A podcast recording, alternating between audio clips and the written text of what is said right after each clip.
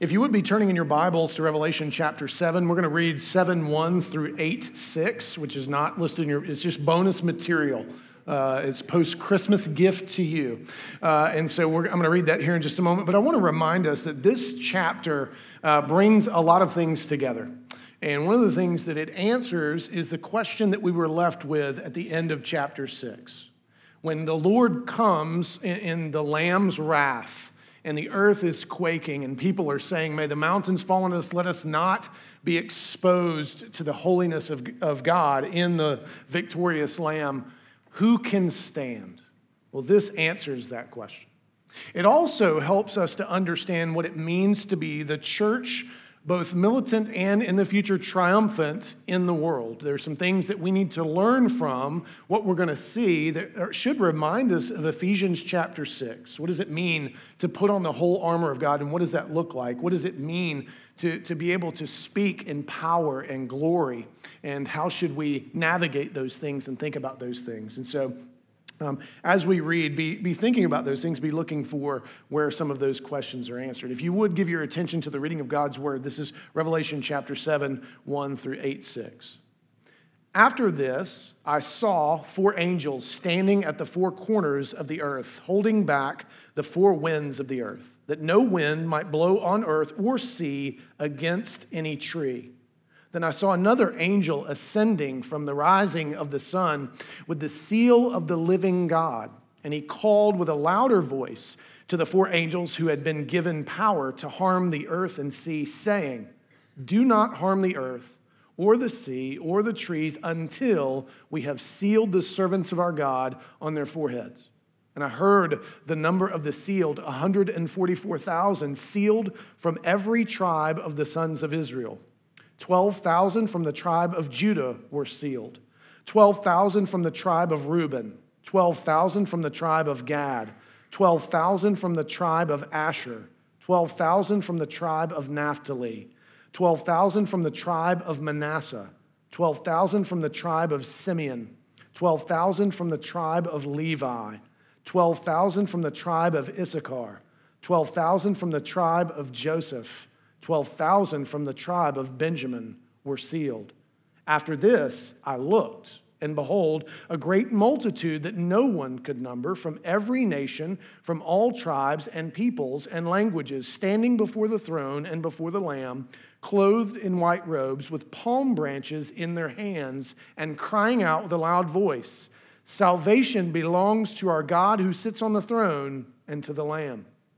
And all the angels were standing around the throne and around the elders and the four living creatures, and they fell on their faces before the throne and worshiped God, saying, Amen. Blessing and glory and wisdom and thanksgiving and honor and power and might be to our God forever and ever. Amen. Then one of the elders addressed me, saying, Who are these clothed in the white robes, and from where have they come? I said to him, Sir, you know. And he said to me, These are the ones coming out of the great tribulation. They have washed their robes and made them white in the blood of the Lamb.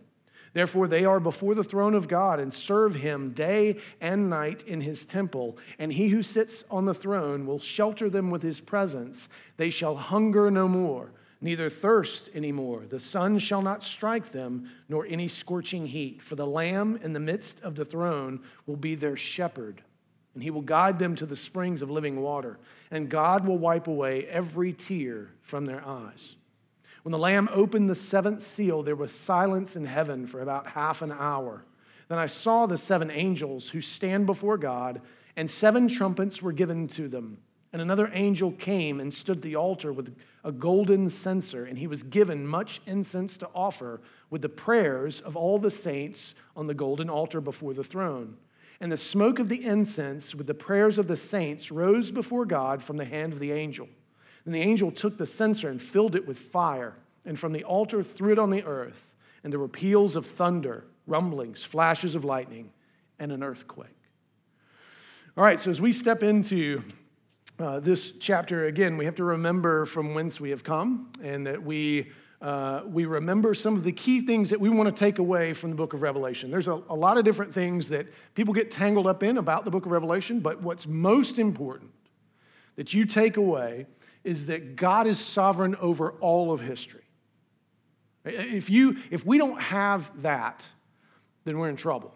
No matter how you would read Revelation, it would not be good news at all if God is not sovereign over all of history. If everything is not in His control, uh, which for those of us who, who come out of the postmodern and wrestle with radical anti theism, I am numbered among you, brings up a whole host of other questions about suffering and, and who's in control of certain things.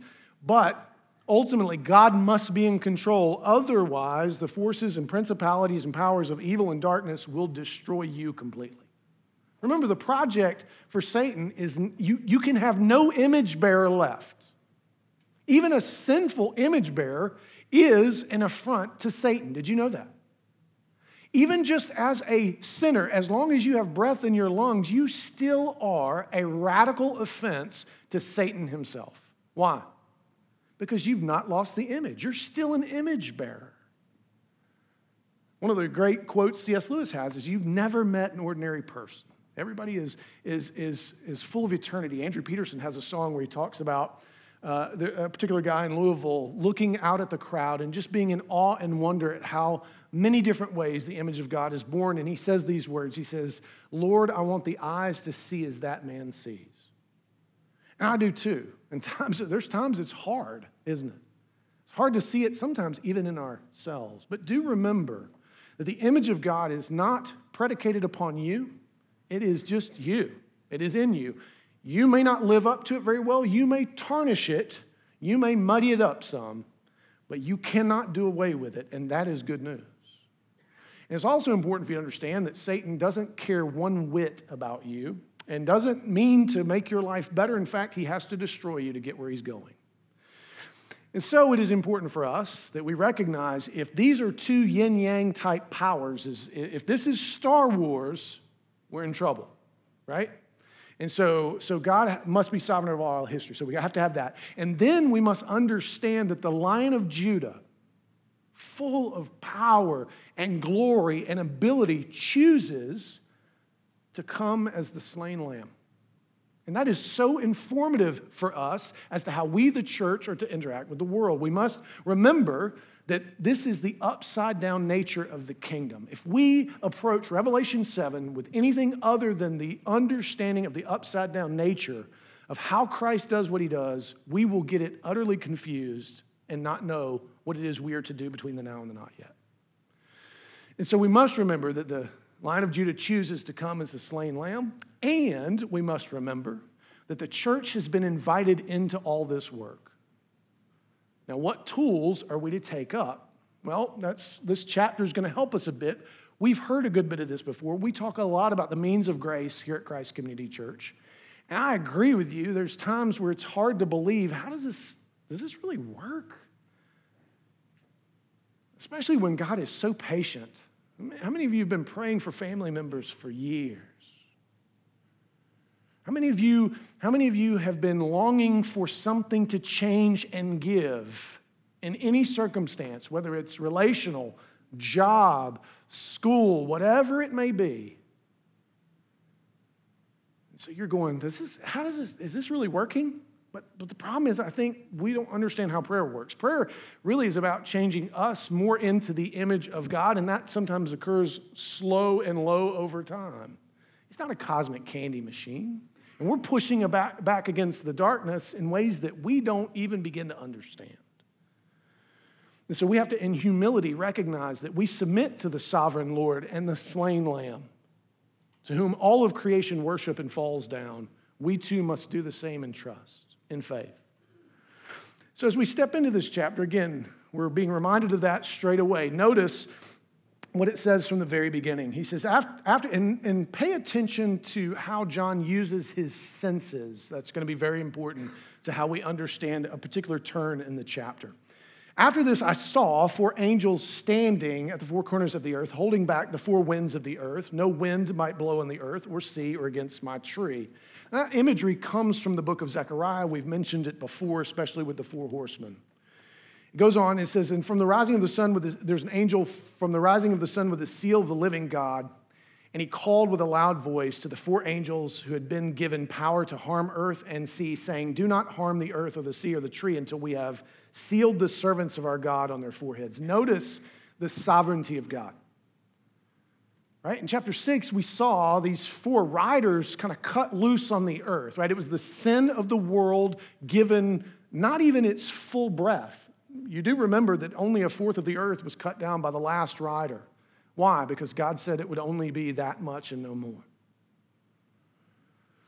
And notice here what he's, what's happening is, is the Lord essentially has said, until my people are sealed, you, you can't harm them. Well, that should be great news to us. Again, just evidence of God's sovereignty that what he has elected, however large he has determined the family to be, and let me pause here and say, it's always larger than we would imagine. Like, the only way you can go to get bigger than what God does is be a universalist, and that's problematic. But God is always patient and longs for the family to be bigger and, dare I say, stranger than we can imagine. Right? And so, so he chooses some pretty interesting people, does he not? Hello, standing up here. Uh, and so, uh, so he is sovereign over that. Now, there's a, there's a lot of questions we could ask about that, like when is the sealing and when does all this happen? It, that, that could be gotten to and may be important, but before we get there, let's, let's at first make sure that we understand the sovereignty of God in ensuring that his people will come in. Now, why is that good news to us who pray for the lost? Family members, children, right? Why is that good news to us? Because it ensures that uh, God will have his way with his people. And you may say, well, then why pray? Let me remind you again prayer is less about you moving God as lever and your heart being transformed from stone to flesh. If we prayed with that more in mind, I think it would change the language of our prayers. And so, this good news of God's sovereignty is helpful to us, even though it may raise a host of other questions. And then he goes through, and, and this number has been used in a bunch of weird ways. You have the 144,000, right? Which uh, some, some heretical denominations have taken to mean something. They've had to change the number because they got bigger than the number. I get it, it's troublesome. Uh, but, but here, remember, numbers in the book of Revelation, while maybe not always symbolic, it is symbolic here, and there's a reason we're going to know that. Notice what it, what it says here in terms of John's senses. And I heard the number of the sealed, 144,000, from every tribe uh, of the sons of Israel. Next, we're going to hear him say, if you drop down to verse 9, after this I looked and behold. So he heard that there was going to be the complete and perfect number of God's elect. But when he looks out on that crowd, he realizes, well, wait a minute. I, I couldn't number these people. And what you notice if you've uh, studied at all the tribes, there's a tribe missing. That tribe is Dan. Now, why is Dan missing from this list? Dan Widener? It's not you personally. Not everyone named Dan is of the tribe of Dan. But Dan, Dan is missing. Why? Well, if you know anything about the history of Israel, they were the idolatrous tribe. They chose to go into idolatry, and there's a great cost. So, what does that tell us? God's grace is not to be trifled with, He is still just. God's grace is to be enjoyed, God's grace is to be worshiped, God's grace is to be celebrated. But it is not to be presumed upon or trifled with, it can be costly. Now, the order in which they're in may be significant. Uh, the way, when tribes are listed all throughout the Old Testament, they're listed in about 18 to 20 different ways. So it doesn't necessarily mean anything, but it does seem interesting that Judah is first. That may be indi- indicative uh, and to remind us of the, the fact that Christ is the lion of the tribe of Judah and that the scepter was to never depart from that tribe. And so, uh, what we have here is this mean that there are only Jewish people in? No, what he's doing is tying together covenant knots to make sure that we understand that this is one story. You can't lop off the Old Testament. It's not that the Jews got it wrong, therefore they got kicked out, right? That's why we read Isaiah 54. As he reminds them, I'm, I'm, I'm, I love you. You are my people. That's why Paul goes to great lengths in that, that section of Romans that we all kind of aren't too sure about sometimes, but 10 through 12 or, or 9 through 12, where he makes it clear they're not, I'm not done with them. This isn't, this isn't, I have not cast them off forever. They are my people. Now, what we do with that? Well, it's not for us to do. He is the electing, saving God, but trust Him in His sovereignty that He will have His way. But what it tells us is that we all came from Abraham, the Abrahamic covenant, and tying that knot together in full for us. But notice, again, why we can say it's not just Jews he's talking about, because he hears of the gathering of the tribes, this perfect number, and then he turns and he looks. And notice what he beholds. He says, And behold, a great multitude that no one could number from every nation that ties together with the Abrahamic covenant that we would be like the sand of the sea. The number of God's people will far exceed our wildest imaginations. And like I said, it'll be a stranger family than we thought. And he goes on to say, from all tribes and peoples and languages standing before the throne before the Lamb. Now, what that tells us is that God doesn't uniquely choose one race, one tribe, one tongue. He loves them all and longs for the family to be made up of those from the elect from them all. And that should be something that is concerning to us, right? It should be something that we care about. It's one of the reasons why in Faith Promise we try to support a variety of things, not just one area, one situation, one bucket, one part of the world. Um, and so we, we like to have as diverse a profile as we can within that. And so we, we want to be a people who care about the nations. And I get it. Some of us are more, uh, more pulled in one direction or the other toward one people group or the other. That is beautiful in the sovereignty of God. You're not going to, you in and of yourself aren't going to love everybody equally. But, but you should care that the family look diverse, be diverse. It should be something that we genuinely care about because God does. And for those of you who've experienced multi ethnic worship or situations of that nature, it is particularly beautiful, but it is not easy between the now and the not yet because of style, because of all, any host of things. But it is something that we should still pray for, right? And the great hilarity of God, the hardest thing we could think to do, we should just pray for. And as the Lord leads, make decisions that help, help that come into fruition and being so that people could see a little bit of something on earth as it will be in heaven or is in heaven. And notice what he says that these folks are clothed in white robes with palm branches in their hands. What in the world do they need palm branches for? Is Jesus hot? Is it hot up there in heaven? He need to be fanned off? No, what do the palm branches point us back to? Well, it should call to mind the triumphal entry of Jesus as he is going into Jerusalem and they are crying out these words Hosanna, Hosanna in the highest. See, they are worshiping a king. And this is telling us that the, the, the lamb is triumphant. Slain though he is, the lion of Judah is victorious. And he is being worshiped, even now, uh, as king. That reign is not set for the future, it is now.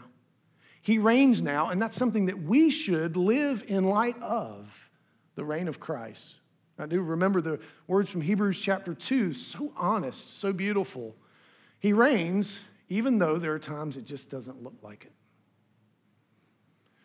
There are times it just, it just doesn't. It doesn't look like Christ is in charge of anything. Whether it's you get a diagnosis, a family member gets a diagnosis, some cannonball blows through your life of some kind, or a, a, country, or depending on who and where we are, there's, there's all manner of things that are trying to convince us that Christ doesn't reign. Right? You, you, you got to understand that is step one for Satan. He's got to convince you that you are lost in a meaningless world over which God is not sovereign and Christ does not reign. And so we, as the people of God, must continually fight to keep those two truths foremost in our hearts and minds because it is the reality.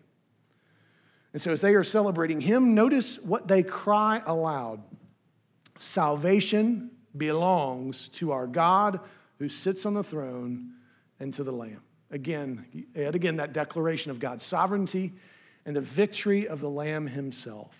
They declare those things.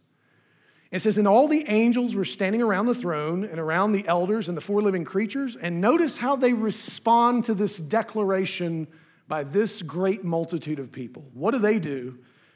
But they fall down on their faces before the throne and they worship God, saying, To that truth, Amen. Now, do we say amen to that truth? That salvation truly belongs to the Lord?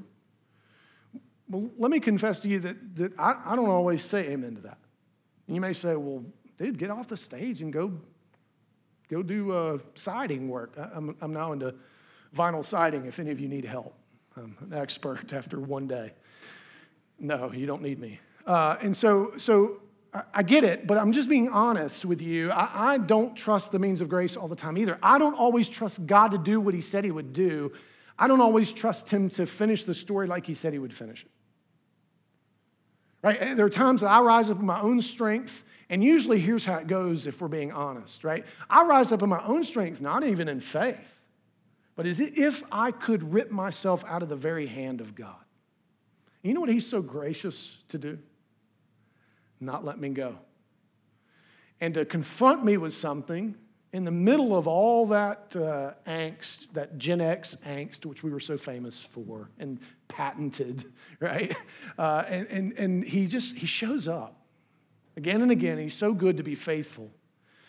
And it's starting to dawn on me, well, maybe I should stop doing that and start doing this, right? Salvation belongs to the Lord who sits on the throne and to the Lamb. That I would walk in greater reality of that, that our church would be a church that that is what we declare. And, and there's so much being said there. You, you, you have to see that. It's not just a, a throwaway statement. When it says salvation belongs to, what does that mean? It means it's not on us. We've been invited to participate in what he's already decided he's going to do. I don't know how the math works either, but I'm glad it's true so that it doesn't depend on me. I don't know how your Christmas went, but mine was a mixed bag. And no matter how hard I tried to make it work, I couldn't do it. I couldn't make it right in my own strength. And in fact, the harder I tried, guess what happened? The weirder it got. And so, salvation belongs to the Lord. And that is good news to us because it is not incumbent or that crown of thorns is not ours to wear. Amen? And as if that weren't enough, to the Lamb, which we're going to see is the chief shepherd, which that language is so important. Did you, did you notice what it said in Matthew 2? Why did Christ come? To be our shepherd. Well, that means something. Those are important words that we shouldn't just cast off. Psalm 23 should come immediately to our minds. What a great gift that within the Word of God is, is so beautiful an explanation. Even Christ declares himself the chief shepherd.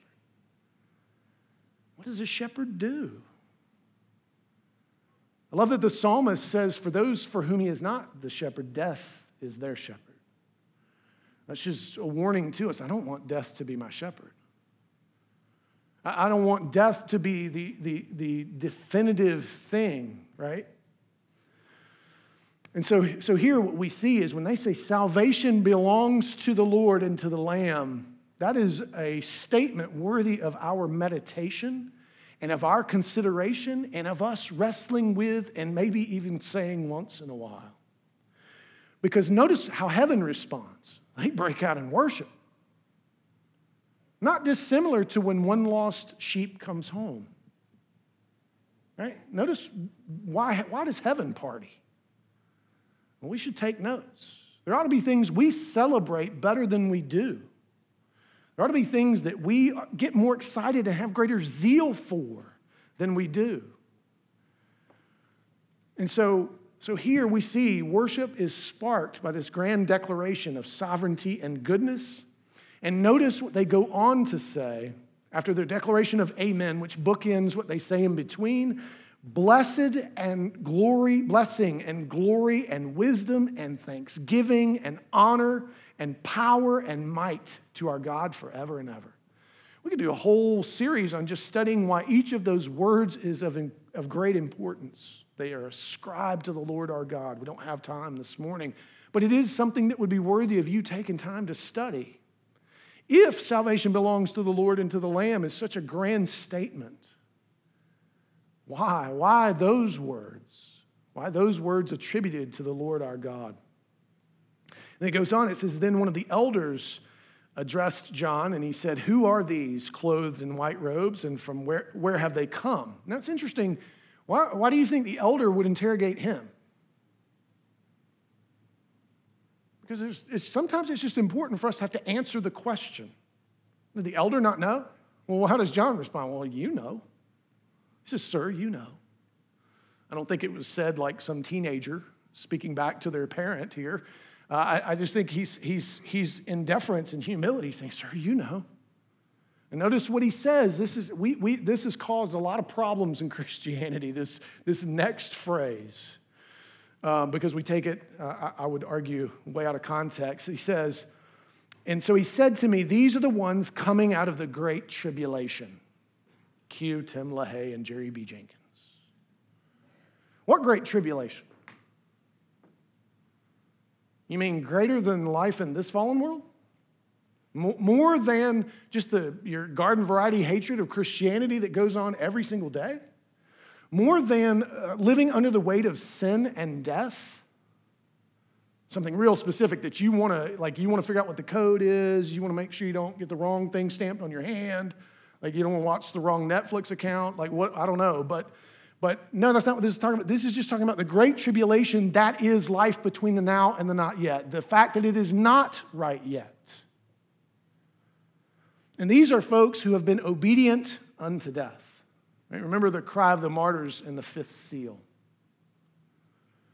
And so the Great Tribulation is just separation from God. It is life in a fallen world as much as anything else. Are there particular times when it is rough, whether it's under Domitian or Nero or for the folks that are suffering throughout the world. In fact, a number of Christians were beheaded in Nigeria just this Christmas. Christians have been crucified in the last five years in, in what was once Chad. Uh, Christianity is not an easy thing to do in China. What we're doing here this morning, we take way for granted compared to the way it is in a lot of the world. You think you could just set up a church in Morocco? It'd be nice. It's beautiful there, but no, you cannot. Cuba? Right? So, so let's not take for granted. We're not the only Christians, by the way. And so the, the principalities and powers are truly hostile to the church. And I would make the argument that maybe the heat isn't that strong on us because ah, we're, we're so fat and happy we couldn't care less most of the time. Satan doesn't have to do a whole lot with us. We're not praying anyway. We're busy, right? We build stuff, we have programs, we do lots of stuff. I'm not sure we would get accused of being prayer warriors. I don't think we're filling up the censer up there.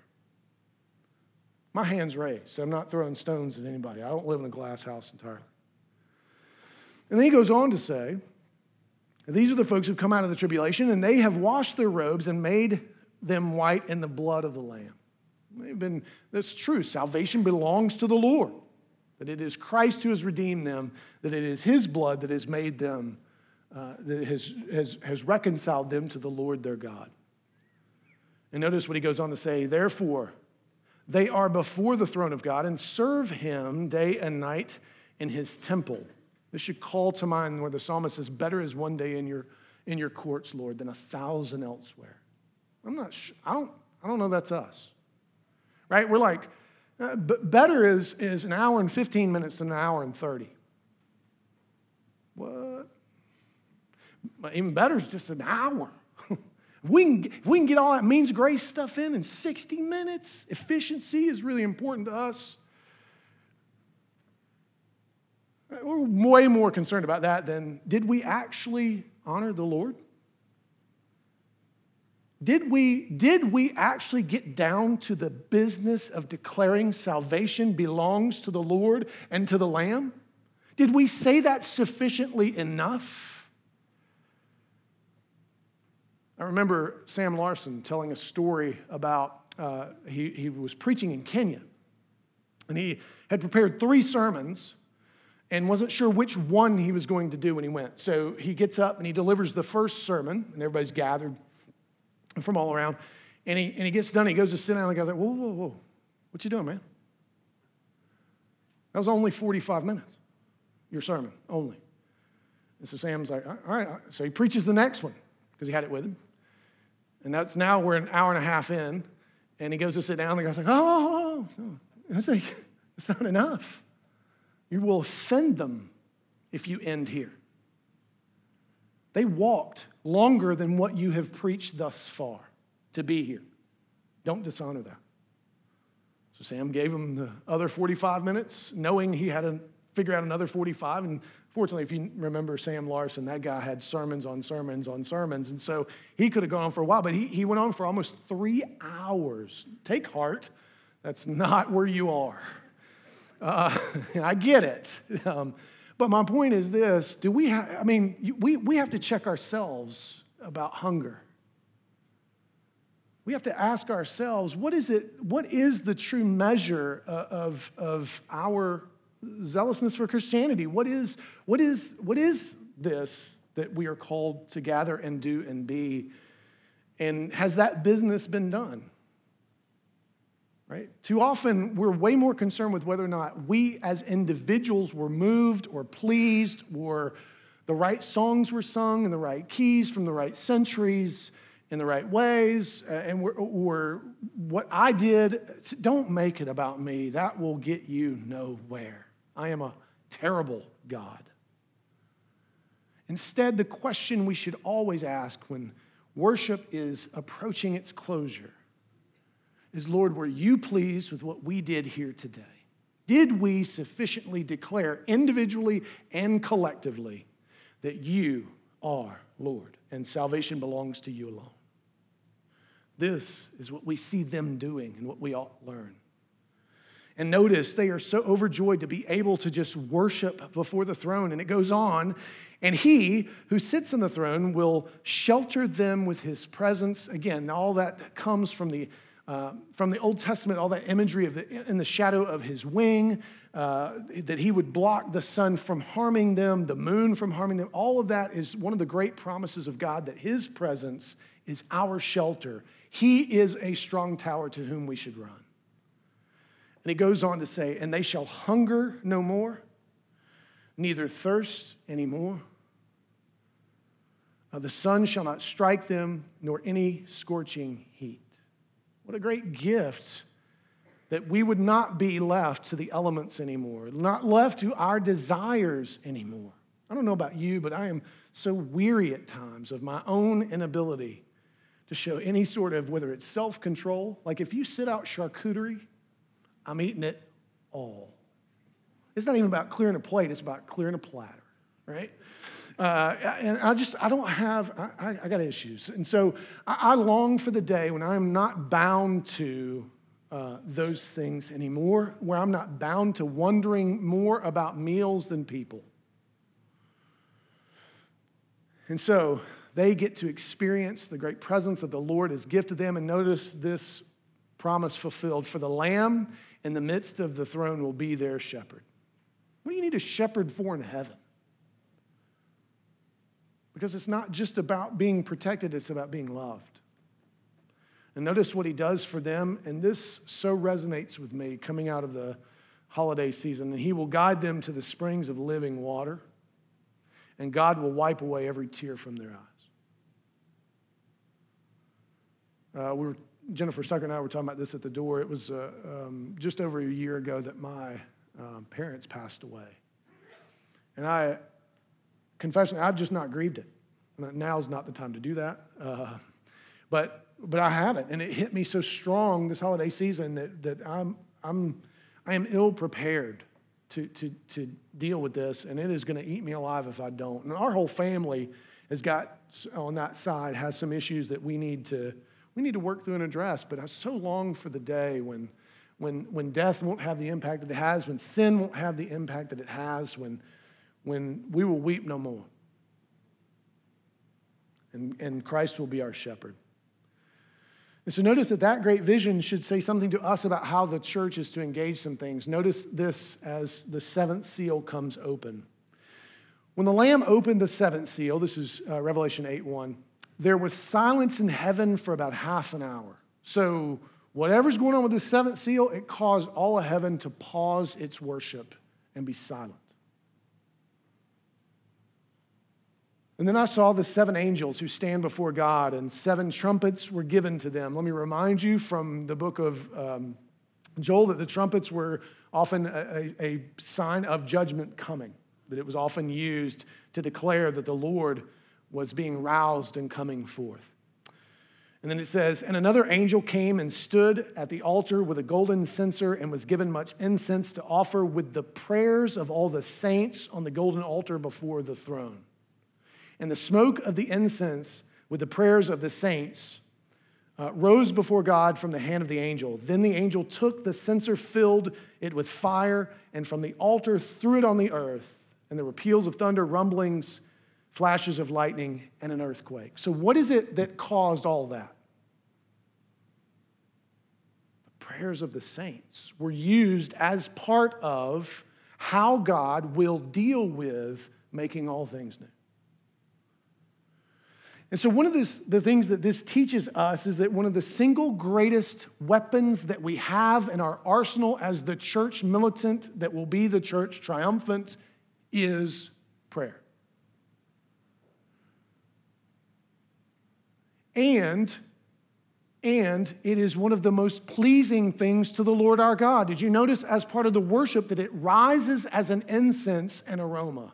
This is one of the things I think we lose in, in the Protestant church is we don't address the senses very well, right? And I get it. I mean, for some of us are, are smell sensitive and that it could be a difficult thing, but it is something that is lost as part of our worship that the senses are not engaged in the same way that they are in other churches that do that pretty well. But for the Lord, it is always rising, and it is the prayers of the saints that he finds most pleasing. Notice what's not mentioned here your deeds. Where do we place the emphasis? Well, interestingly, we place it on deed, but we don't do much. But we do more deeds probably than pray, on average. And what we're being told here is that the greater fight, the greatest way that we, the church, between the now and the not yet, can push back against the darkness is to declare salvation belongs to the Lord and to the Lamb, and to do that in prayer, assailing the, the very throne room of heaven on behalf of this fallen world. And it is, it is for the lost that we must pray. It is for those who are suffering that we must pray. It is for the church that we must pray. It is for God's glory that we must pray. We have a, a, a litany of things we can pray for. So, one of the things that we have coming in the new year um, is, uh, and many of you got a, a copy of the book. If you did not receive a copy of Praying the Bible by Donald Whitney, and you would like a copy, please see me. I think I have about 10 left uh, in a box in my car. Um, but we're going to do a Sunday school class on the 19th and the 26th. I think I have that right. Uh, I'll be leading that on that book. It's, it's about an 80 page book. It's a super quick read, but has been phenomenally helpful. Those who took the leadership cultivation course, if you need their testimony as to the value of that book, please see any one of them. Interestingly, uh, you may be thinking, what a perfectly Presbyterian thing to do. Give us a book. Well, I gave you a short one that was easy to read, but it's going to get us to do, hopefully, do the thing that matters the most, which is pray. Because one of the great barriers to prayer is we feel like we don't have the language or we feel like we're saying the same thing over and over when God has so wonderfully given us not just the Psalms, but the Psalter is a great place to learn how to pray well using the language of Scripture. And there's the whole Bible actually is prayable, uh, even some of the hard parts. And so we'll have that Sunday school class. In addition to the Sunday school class, there's a men's group that meets on um, Tuesday mornings that'll start up in, uh, in January. Uh, I can't remember the exact date off top. 16th, maybe it's kind of in my head somewhere. That's the Thursday group. Starts the 16th. That means the Tuesday group starts the 14th because they start the same week. So there's a Tuesday group that meets in Marietta, Daily Grind. There's a men's group that meets on Thursdays uh, um, that starts that same week at the Chick fil A in Stockbridge. Uh, I'm sorry, not Stockbridge. That is a long way to go. I used to meet with people at Chick fil A in Stockbridge, God bless them, but this one is actually in Woodstock. And so, and so Joe was like, whoa, whoa, whoa, when, when, did we move it to Stockbridge? We're expanding our footprint here. Uh, and, so, and so, if you would like to, to join that group uh, and, and go through it with us, we'll, we have a study guide for that. I, for those who would like to lead some other people through it, men, women, mixed, whatever, I do have a study guide. If you would like a copy of it, just let me know. But all that to say, that one of the great uh, things that we've, all, we've wanted to grow in always is prayer. That's a perpetual thing. So that'll be a particular emphasis over the next few months through that book, Praying the Bible by Donald Whitney. And like I said, it is easy. You don't, if, if you're like, I don't know if I could lead a group, no, grab the book, grab the study guide. You can do it. I'll help you in any way that I can. Uh, but we want to be a people who grow and, and craft that particular ability because it is the main tool in our arsenal. It shapes both us and the world.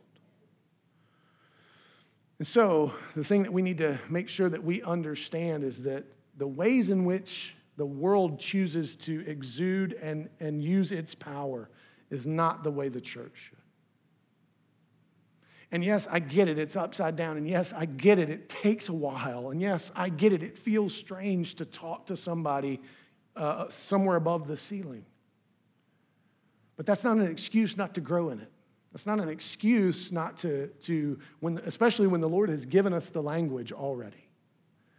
So, this is a real opportunity for us, and I would love to see our church grow in its zeal and faith and love for one another and for the things of the kingdom, and for this to be a place of great joy. Um, and that we would be authentic in that, and that the means of grace would continue to be very important to us. Listen to what Michael J. Gorman says about this, this part of Revelation. He says, According to Revelation, we have been, been redeemed from a culture of death by the death of the Lamb for faithfulness to death. All of which is paradoxically life itself.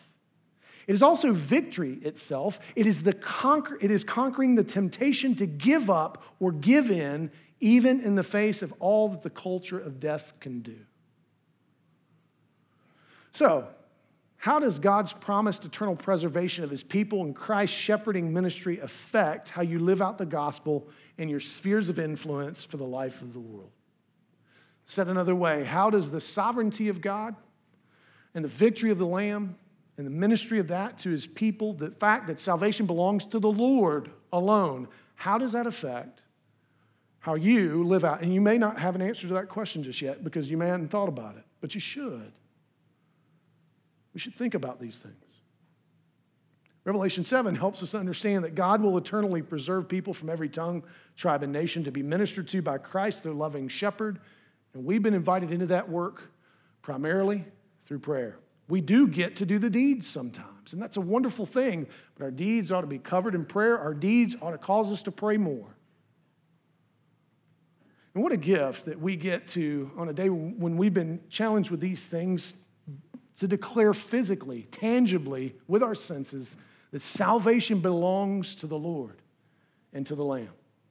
What a gift that we get to be nourished in our faith through the Holy Spirit, that we are brought before the very throne of grace through this that makes so little sense, right? If you think about it, of all the things that Christ could have done to remember him, why this one? Well, probably so we'd ask that question, and so it would be common elements that we would have uh, at our disposal, that we would have a, an easy means by which we could remember that the Lord is God and that He cares about all things, that He is involved in all things. And so, if Chris, you come on down, Philip, is Philip Lucas in here? Yep, come on down.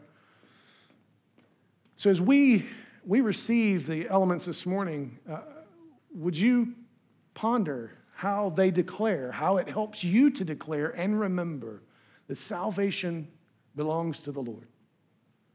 That, that it, is, it is the Lamb who is victorious. That it is God who is sovereign. It is by your prayer that you've been invited. And so, uh, but before we take, let me just say one thing. Why is Chris Byerly up here? Well, originally we didn't think Tim was going to be here this morning, and so uh, just uh, I'd already invited Chris to do it. A deacon can help serve, by the way. The BCO allows for that. For those of you who are wondering, just in case, uh, we got it covered. And uh, if you try to get the one from Chris's hand, it'll be sweeter, I promise. But in lieu of that, uh, with that taken care of, let's remember what ought be remembered, which is what Christ called for us to remember on the night that he was having that wonderful and interesting and mysterious meal with his people that he loves so dearly. And they knew so little about what was going on, and yet he said to him, He said, This, he took bread as part of the meal. He said, This is my body given for you. Think about all that that statement means that he gave his body for us. So that all those mistakes you've made, all that sin you've committed, past, present, and the ones you'll commit in the future. I don't know how the math works either, but I'm glad it's true.